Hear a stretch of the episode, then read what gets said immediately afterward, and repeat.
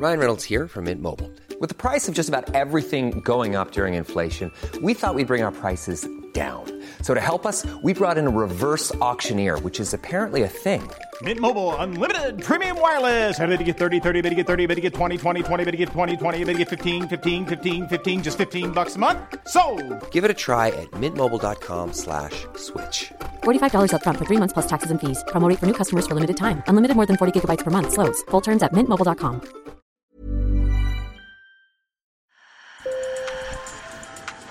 Bonjour. Hello. Hola. Marhaba bikoum. sur le fil, Le podcast d'actu de l'AFP. des nouvelles choisies pour vous sur notre fil info.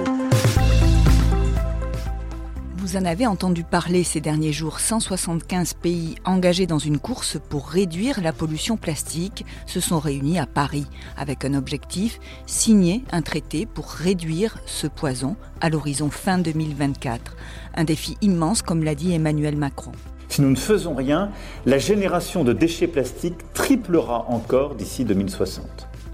La pollution plastique, c'est donc une bombe à retardement en même temps qu'un fléau qui est déjà présent.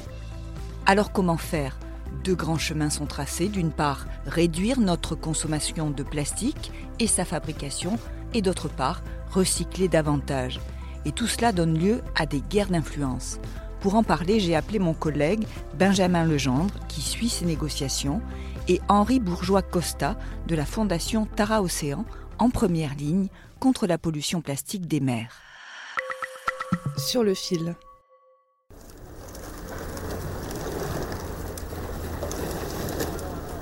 Je suis là constamment et les ordures sont- viennent aussi constamment.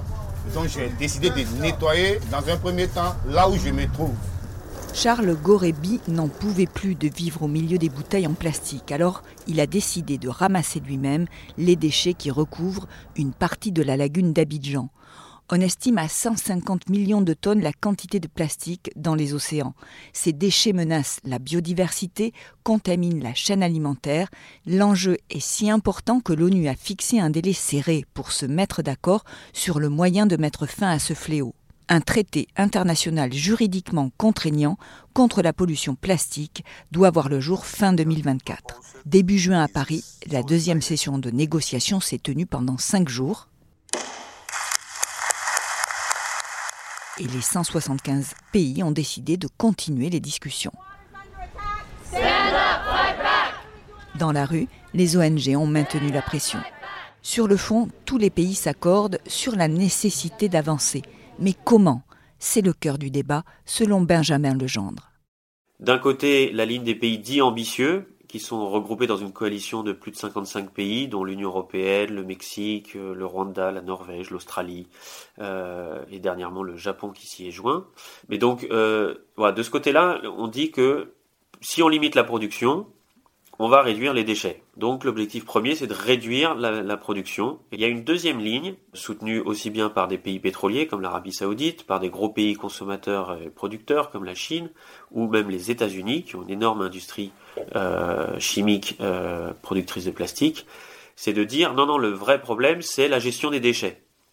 Et, euh, et, et ce camp-là a très peur qu'un traité bloque l'innovation, réduise la production, euh, et donc, eux, ils sont plutôt pour régler le problème par une meilleure gestion des déchets et par le recyclage. Aujourd'hui, seuls 9% des 460 millions de tonnes de plastique produites par an est recyclé et 22% sont abandonnés dans des décharges sauvages ou jetés dans la nature. Alors, pour Henri Bourgeois-Costa de la Fondation Tara Océan, le recyclage n'est absolument pas la seule solution. Parce que ce sont des matériaux euh, qui se dégradent au fur et à mesure de leur recyclage, c'est-à-dire que leur performance, leur qualité vont euh, s'abîmer du fait qu'on les broie et qu'on les chauffe de nouveau. Et donc ils vont perdre en valeur, euh, en valeur, d'usage, mais également en valeur économique au fur et à mesure des, recyclages. D'ailleurs, un grand nombre de scientifiques aujourd'hui demandent qu'on arrête de parler de recyclage à propos de plastique et qu'on parle de décyclage. Ça veut pas dire qu'il n'y a pas d'enjeu à réemployer ces matières le plus possible quand on, quand on en a. Mais en tout cas, il y, a, urgence à ne pas dire que c'est une boucle infinie.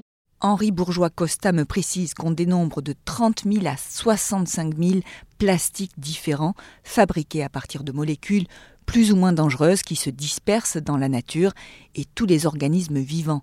Sans compter le rôle des plastiques dans le réchauffement climatique, ils représenteraient plus de 3% des émissions mondiales. On rappelle qu'il y a 12 000 produits différents qui sont 12 000 produits chimiques différents qui sont utilisés pour fabriquer ces plastiques et que grosso modo un quart d'entre eux est préoccupant pour l'environnement, pour la santé humaine. Hein. donc euh, c'est vraiment euh, un enjeu très fort. Et puis qu'in fine on, euh, sorte du plastique à usage unique. L'ONU Environnement n'exclut aucun levier. Le recyclage, mais aussi une diminution du plastique dans nos vies de tous les jours. Les consommateurs ont donc aussi leur rôle à jouer. Inger Andersen est la directrice exécutive du programme des Nations Unies pour l'environnement.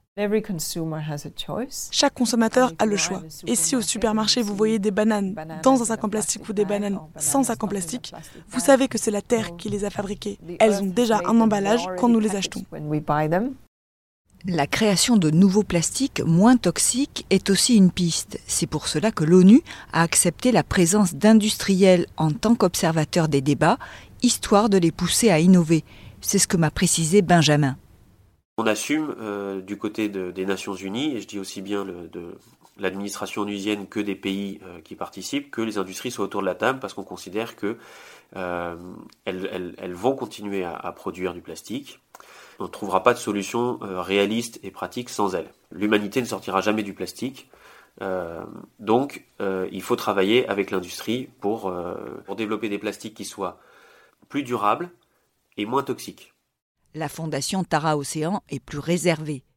On voit mal comment les acteurs qui ont tout à perdre à des solutions de réduction et qui ont tout à perdre à des solutions de contrainte puissent être des moteurs d'un traité ambitieux.